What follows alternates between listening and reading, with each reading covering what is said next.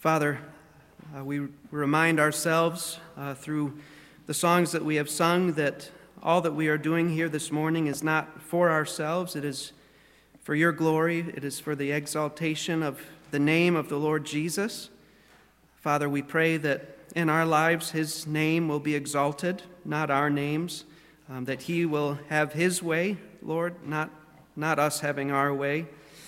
And Father, we pray that you would make this our desire more and more that we want your will to be done here on earth and in our lives as it is done in heaven, uh, because you alone are worthy.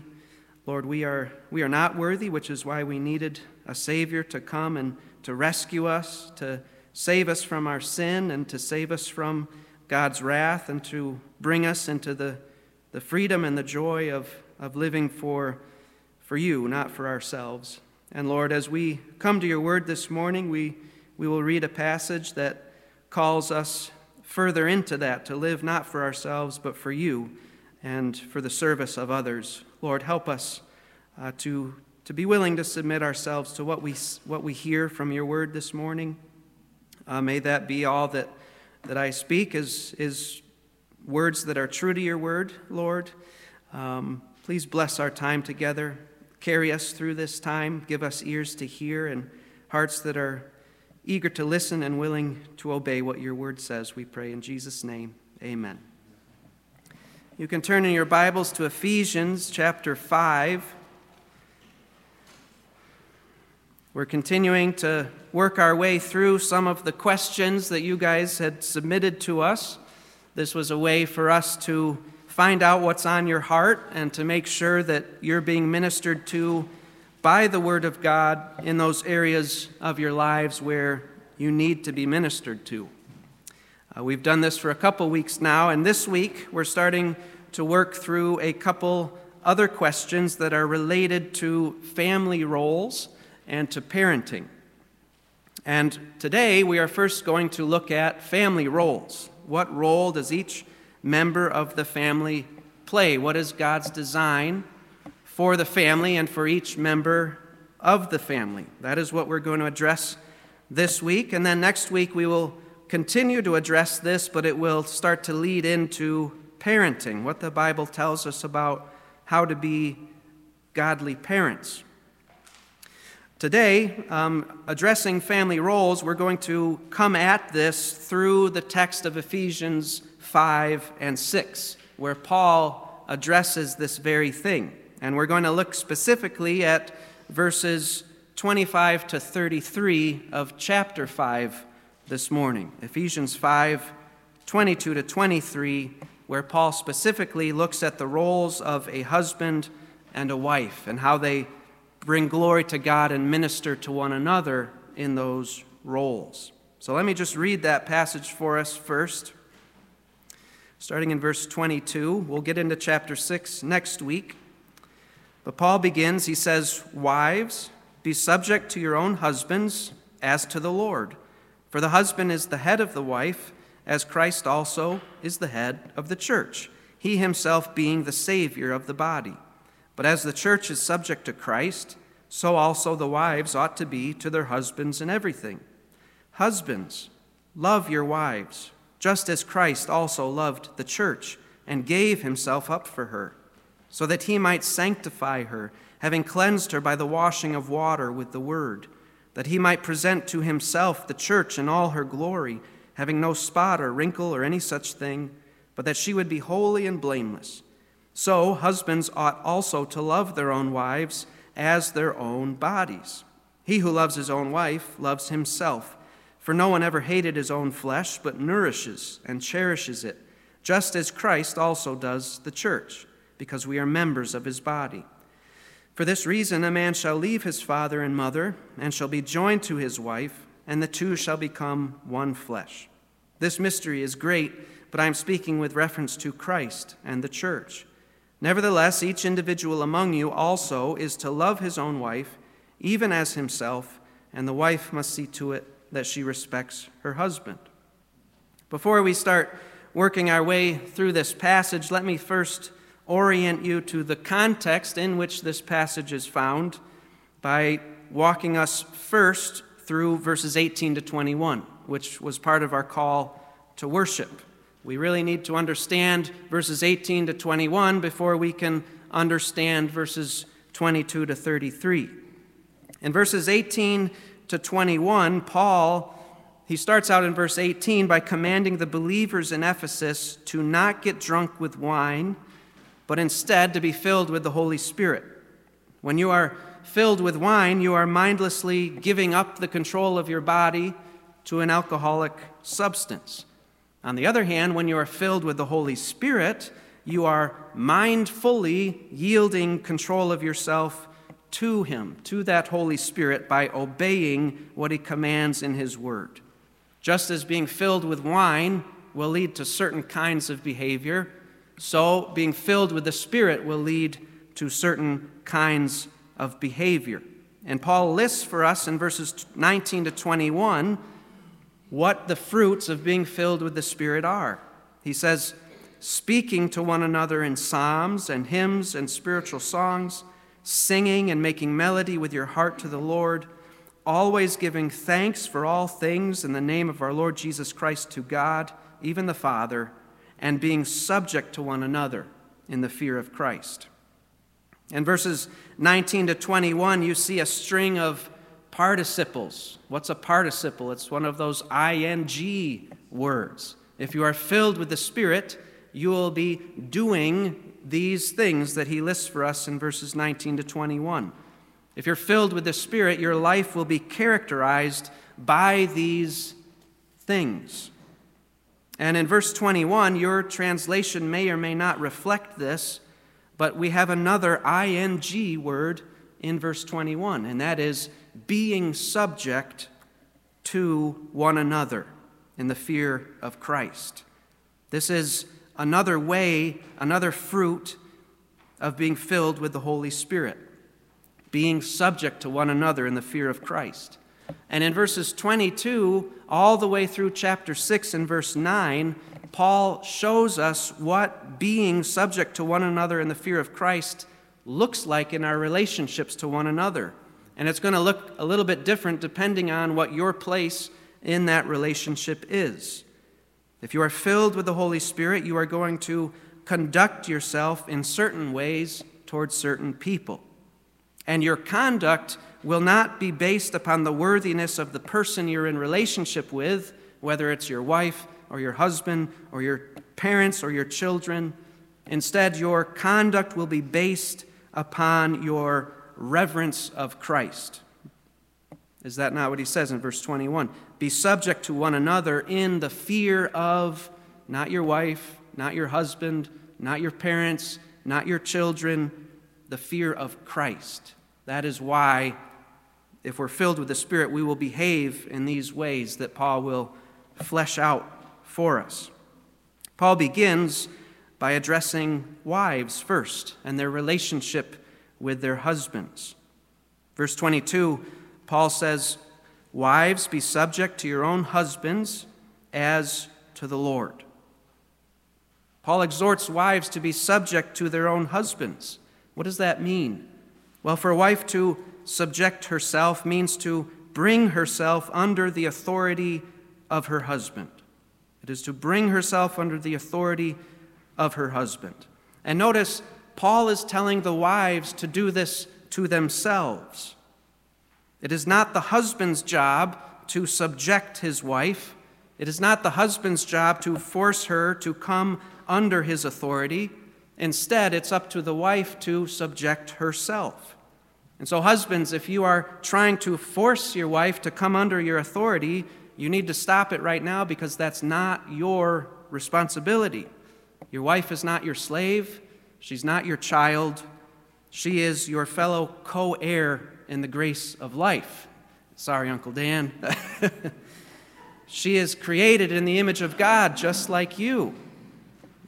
She is equal in dignity to you. You cannot force her to this. She is your helpmate. Just to remind us of that, let's go back to Genesis 2. At the beginning of creation, God created man and woman, and He gave them different roles. They were both created in the image of God. but he gave them different roles to perform. Genesis chapter 2, starting in verse 18. Then the Lord God said, It is not good for the man to be alone. I will make him a helper suitable for him. Out of the ground the Lord God formed every beast of the field and every bird of the sky and brought them to the man to see what he would call them. And whatever the man called a living creature, that was its name. The man, this is Adam, gave names to all the cattle and to the birds of the sky and to every beast of the field. But for Adam there was not found a helper suitable for him. So the Lord God caused a deep sleep to fall upon the man, and he slept. Then he took one of his ribs and closed up the flesh at that place. The Lord God fashioned into a woman the rib which he had taken from the man and brought her to the man. The man said, This is now bone of my bones and flesh of my flesh. She shall be called woman because she was taken out of man. She is your helpmate. She's not your slave or your child. She's your helpmate. So it's up to her and the Holy Spirit at work in her to subject herself. That's not up to the husbands. Wives, I want you to notice the end of verse 22, back in Ephesians 5. Paul says, Be subject to your own husbands as to the Lord. As to the Lord. To help us understand what is meant by that, let's go down to chapter 6 and verse 5, because there Paul uses that same phrase, as to the Lord. And there he's addressing slaves and their masters. But notice what he says in verse 5 to them of chapter 6. He says, Slaves, be obedient to those who are your masters according to the flesh, with fear and trembling, in the sincerity of your heart, as to Christ, not by way of eye service as men pleasers, but as slaves of Christ, doing the will of God from the heart. With good will, render service as to the Lord, and not to men knowing that whatever good thing each one does, this he will receive back from the Lord, whether slave or free. There we see when Paul is addressing slaves, he's telling them to obey their masters not for their master's sake, but for the Lord's sake. And he's telling them to obey not so much out of obedience to their master, but out of obedience to Christ. That is the basis for which they are to act in that way to their masters. And it is the same with the wife's submission to her husband. Wives, you do not submit to your husband for your husband's sake, but for the Lord's sake. Your subjection to your husband is ultimately your subjection to Jesus Christ. And your husband may not be worthy of your submission. In fact, I'm telling you right now, he's not. He's not worthy for you to be subject to him. But you're not submitting to him because he's worthy. You're submitting to him because Jesus made him your husband and Jesus is worthy. Peter backs up what Paul says in his first letter, 1 Peter chapter 3. Starting in verse 1. In this passage, we see that the woman's subjection is not based on the behavior of her husband. It's based on what God is worthy of and what God is calling her to. 1 Peter chapter 3 verse 1. Peter writes in the same way and what is this way that he's talking about? The end of chapter 2 Peter has just gotten finished showing us how Christ suffered for the sake of righteousness, for the sake of doing what his Father wanted him to do. And he's taking that example and he's saying, Wives, follow your Lord's example. In the same way, you wives, be submissive to your own husbands, so that even if any of them are disobedient to the word, they may be won without a word by the behavior of their wives, as they observe your chaste and respectful behavior. Your adornment must not be merely external, braiding the hair and wearing gold jewelry or putting on dresses but let it be the hidden person of the heart, with the imperishable quality of a gentle and quiet spirit, which is precious in the sight of God.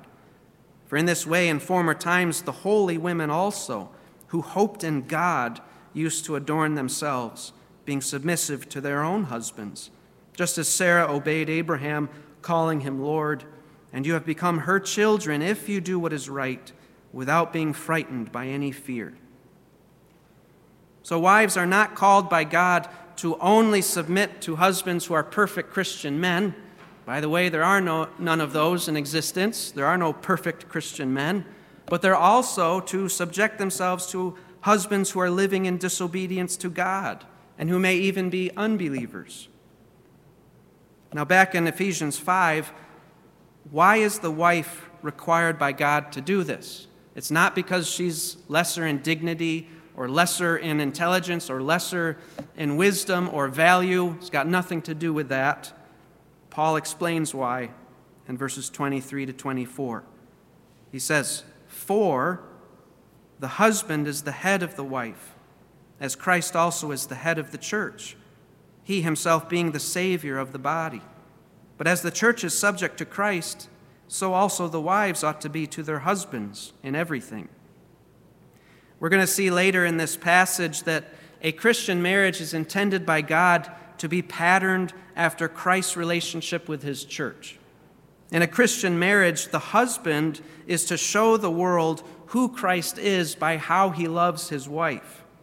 And the wife is to show the world what the church is by how she respects and submits to her husband.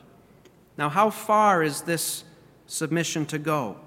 Well, at the end of verse 24, Paul says the wives ought to submit or be submissive to their husbands in everything. In everything. Now, we have to take into account what the rest of the scriptures say here to help us understand what Paul means by everything. He obviously doesn't mean you submit to your husband when he asks you to sin. You must not obey your husband if he's asking you to do that. We find a good example in the book of Acts, chapter 4, where Peter and John are being told by the religious leaders to not preach the gospel anymore. And Peter and John say, You judge for yourselves whether or not it's right for me to obey God rather than men. Wives, you must always obey God if your husband is going contrary to God.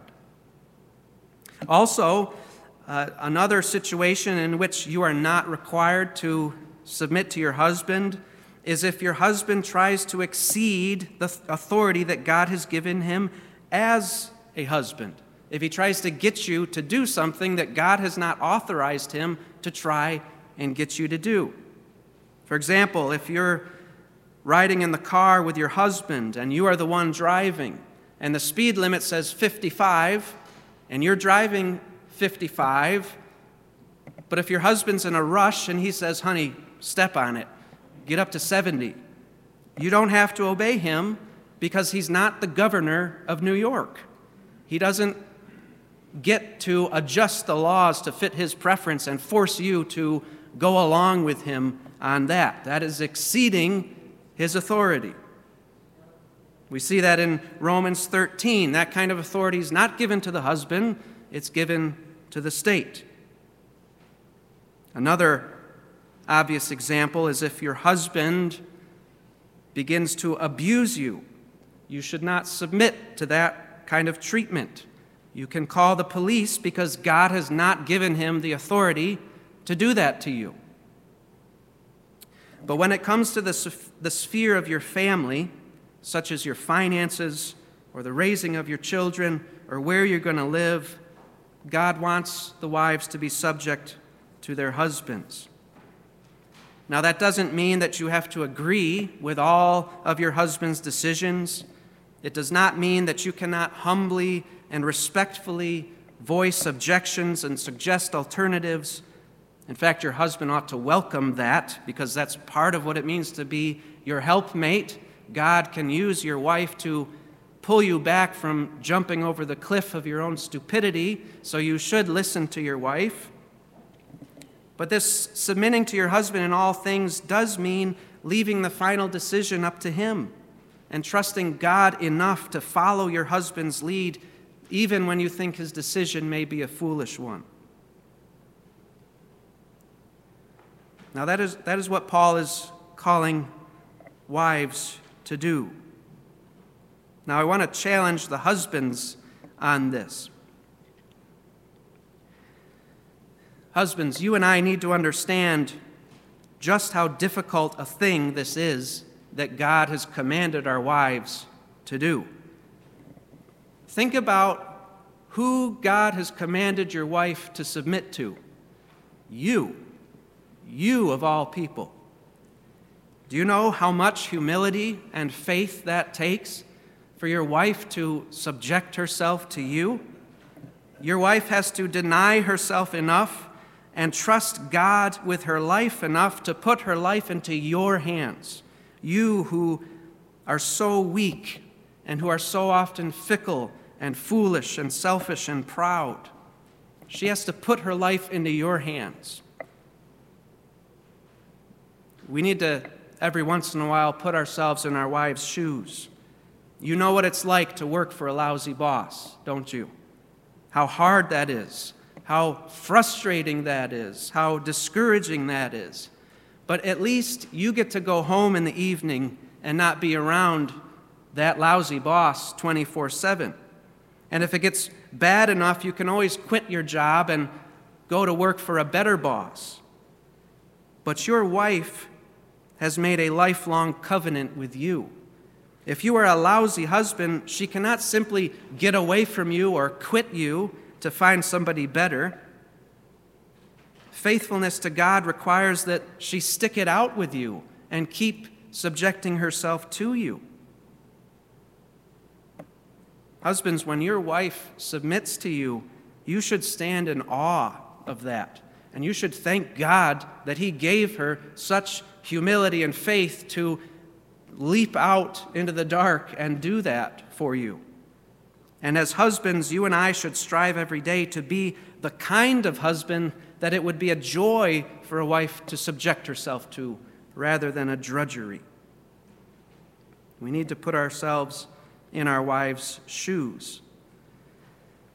Next, Paul turns to the husbands. And he's going to tell the husbands in verses 25 to 32 what it looks like for them to be subject to their wives. Because again, he's fleshing out verse 21 be subject to one another in the fear of Christ. What does it look like for the husband to subject himself to his wife? Well, we're going to see it doesn't mean giving up his leadership in the home. No, it manifests itself in the husband's relationship to his wife in a different way. Well, what way is that? Verse 25 Husbands, love your wives Love your wives. When it comes to your relationship with your wife, how are you to obey verse 21? How are you to subject yourself to her?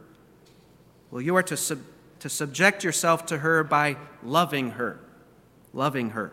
The verb that Paul uses for love here is agapao. It's agape love. What kind of love is that?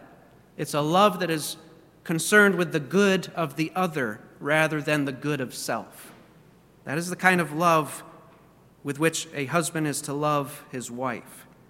Now, what does it look like for us to love our wives with that kind of love, with a love that is concerned about her good?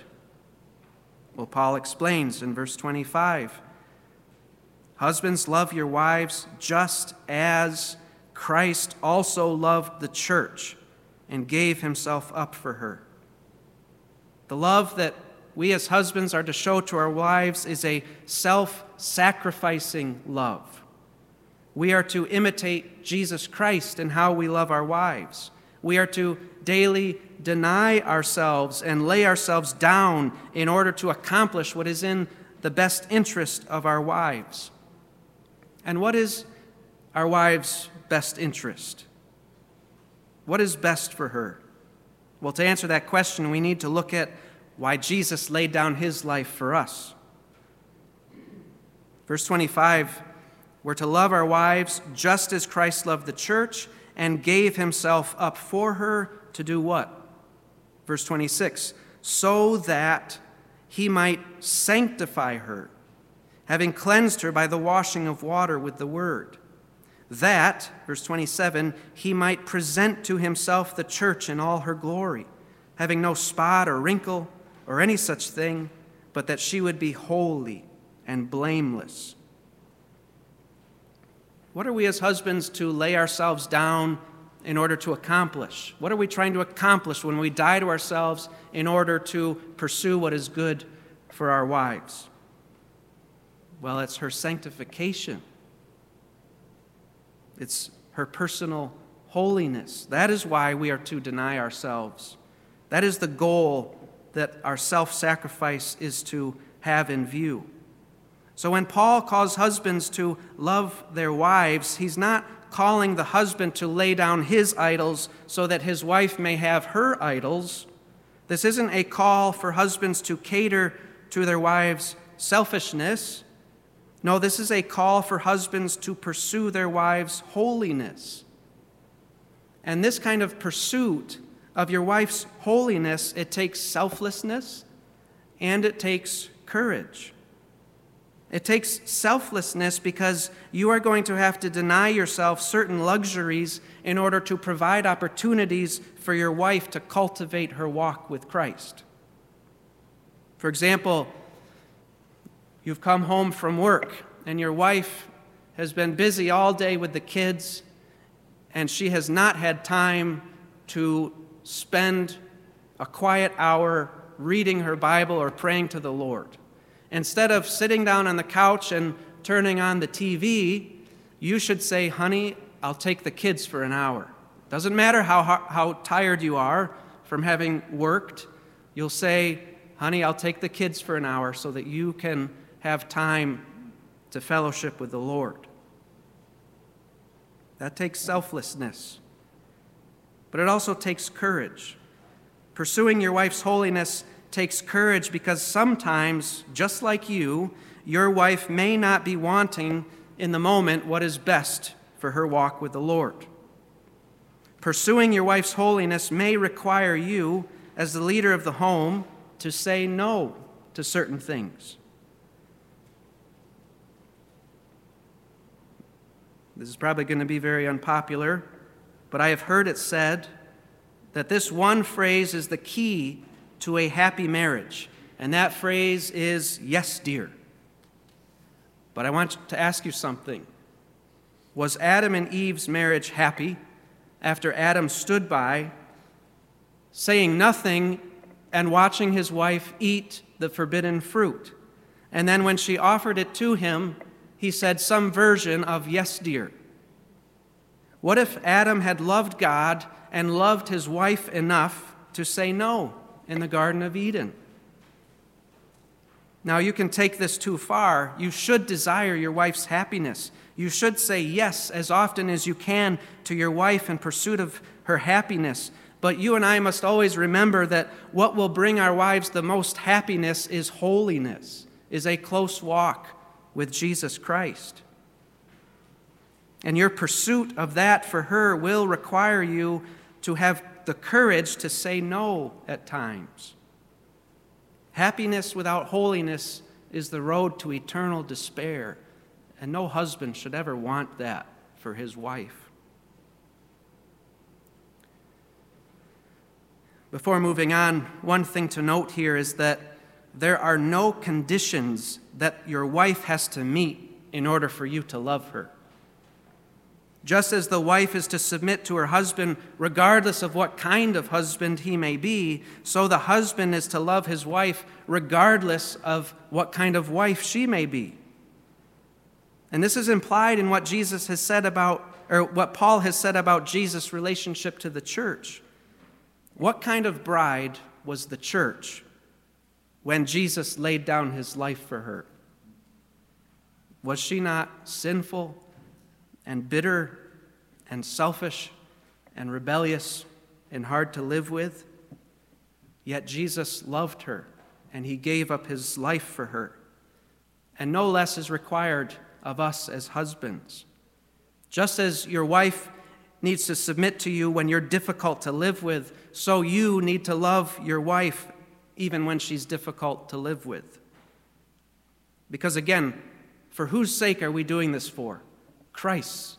Verse 21 Subject yourselves to one another in the fear of Christ.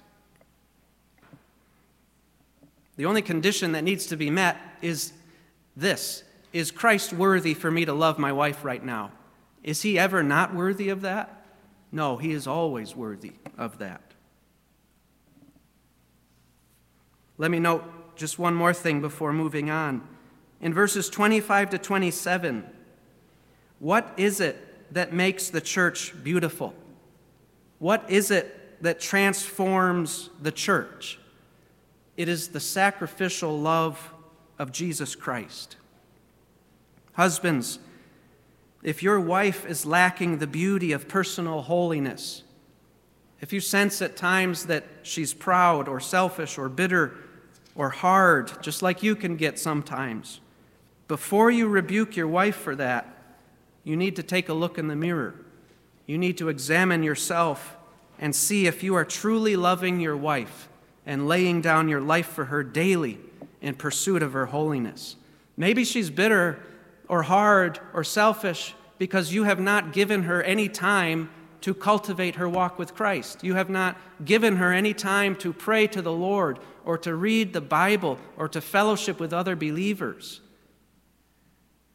You may find that a major contributing factor to why your wife is not progressing in personal holiness is because you are not loving her sacrificially. It is your responsibility to lead your wife toward personal holiness. Now, you may say, I'm not a leader. Listen, the moment you got married, you signed up to be a leader. And whether you realize it or not, you are leading. You may be leading poorly, but you are leading. You may be leading your wife into sin, but you are leading. And it is your responsibility to pursue her holiness. And if you find that about yourself and you repent and you, with the Lord's help, begin to consistently deny yourself for the good of your wife, you will find that God can use that to transform your wife and to make her beautiful with an inner beauty that will only grow from year to year.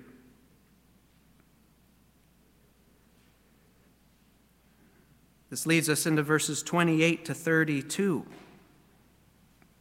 Paul says, So husbands ought also to love their own wives as their own bodies. He who loves his own wife loves himself. For no one ever hated his own flesh, but nourishes and cherishes it, just as Christ also does the church, because we are members of his body. For this reason, a man shall leave his father and mother and shall be joined to his wife, and the two shall become one flesh. This mystery is great, but I am speaking with reference to Christ and the church. Husbands, before you got married, you only had to worry about yourself. You were putting food on the table for yourself. You only had to carve out enough time in the day to read your Bible and pray for yourself. But when you got married, those necessary self oriented obligations extended to a second person. That person, your wife, was added and incorporated into your life in such a profound way that those natural and necessary duties that you needed to do to take care of yourself expanded to include a second person, your wife. And this is something that Paul acknowledges over in 1 Corinthians chapter 7. Notice what he says about the reality of married life. 1 Corinthians 7, verse 32. He's, he's trying to counsel believers in Corinth who are going through a very uh, trying time about the question of whether or not they should get married. And here's a reality that he acknowledges and informs them of about married life.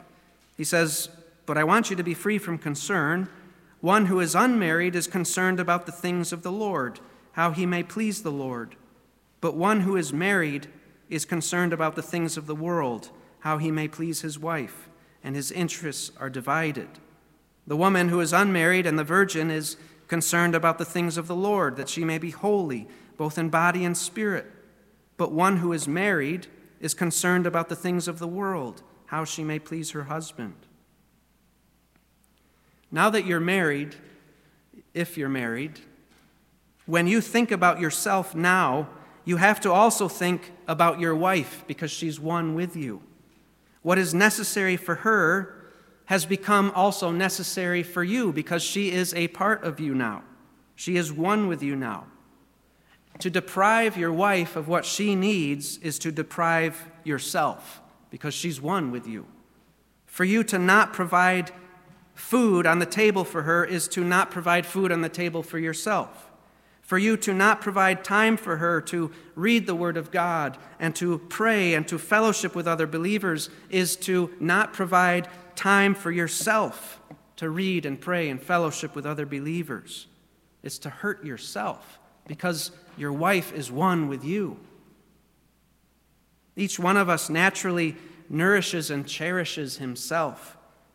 But now that you're married, you need to understand that this nourishing and cherishing needs to just as naturally be extended to your wife. And this is implied in Genesis 2:24, which is what Paul quotes for us in verse 31. He says, "For this reason a man shall leave his father and mother and shall be joined to his wife, and the two shall become one flesh." You are one flesh with your wife, and you are to treat this one who is a part of you just as Jesus treats the one who is a part of him, that is, his church. Think about how Christ takes care of his church. Has he not provided the Word of God to us? Has he not made himself constantly available to us whenever we come to him in prayer? Has he not provided fellowship in the church for us to encourage us and protect us and shepherd us from sin and toward holiness. Husbands, you need to care for your wife in that same way. Now, as I challenged the husbands to put themselves in the shoes of their wives, so I challenge the wives to put themselves in the shoes of their husbands. Wives, try to understand the challenge of what God is calling your husbands to do. Your husband, as the leader of the home will have more to answer to God for on the day of judgment than you will. The leader is always more accountable than those who are led.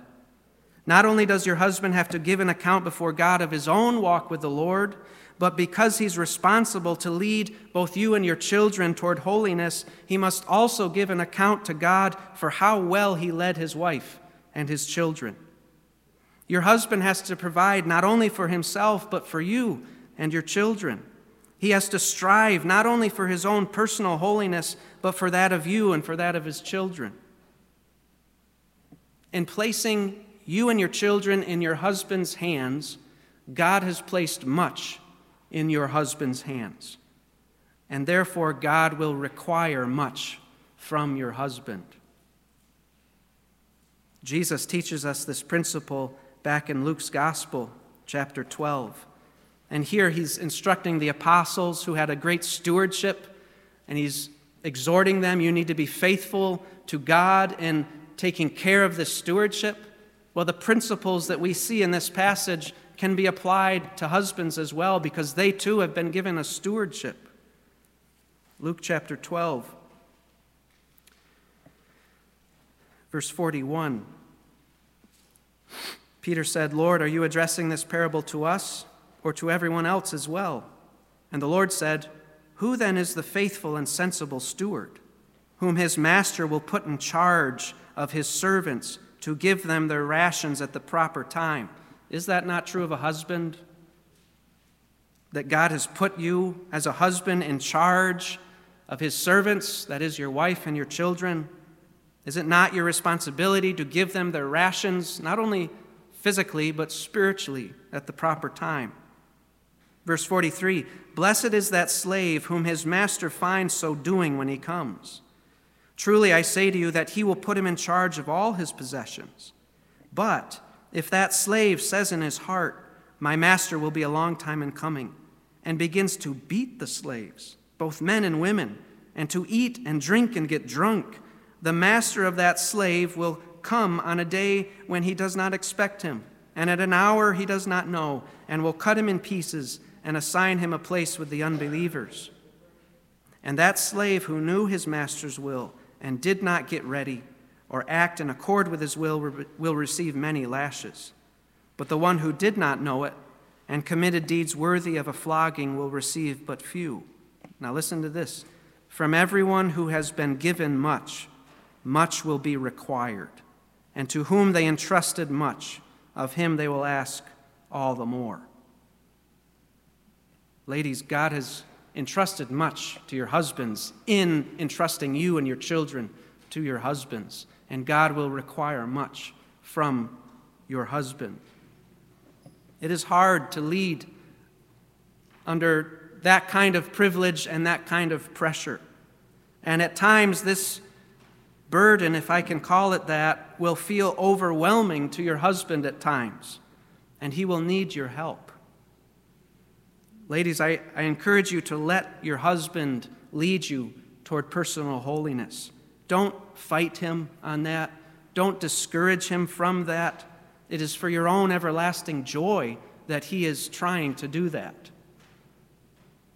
Hopefully, he is trying to do that.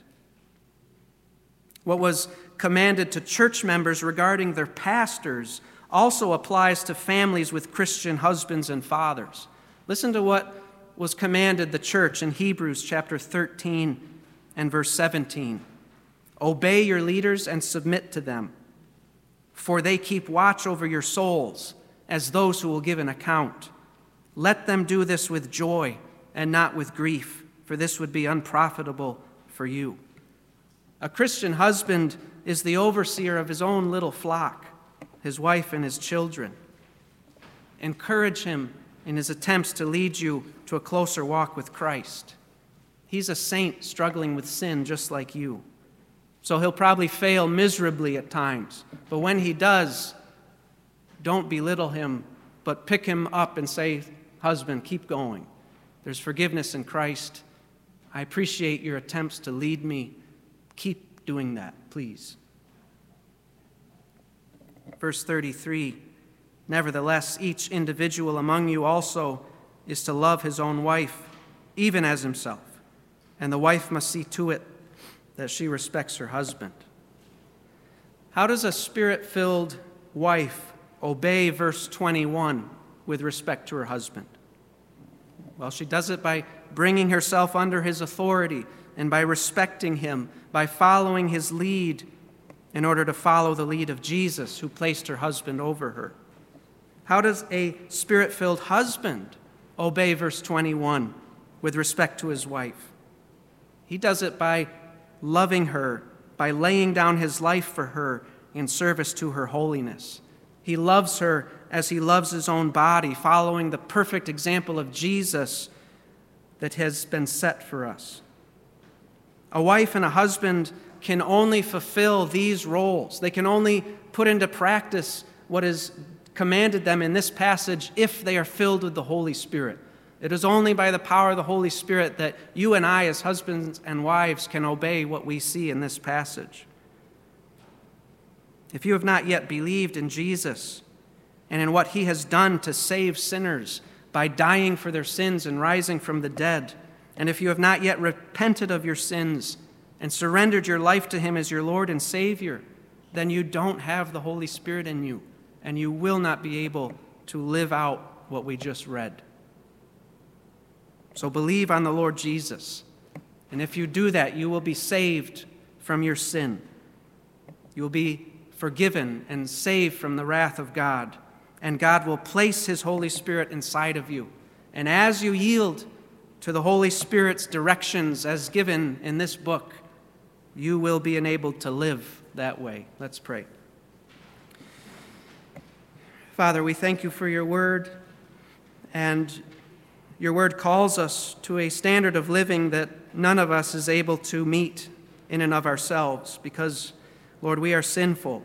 Without you, we're spiritually dead.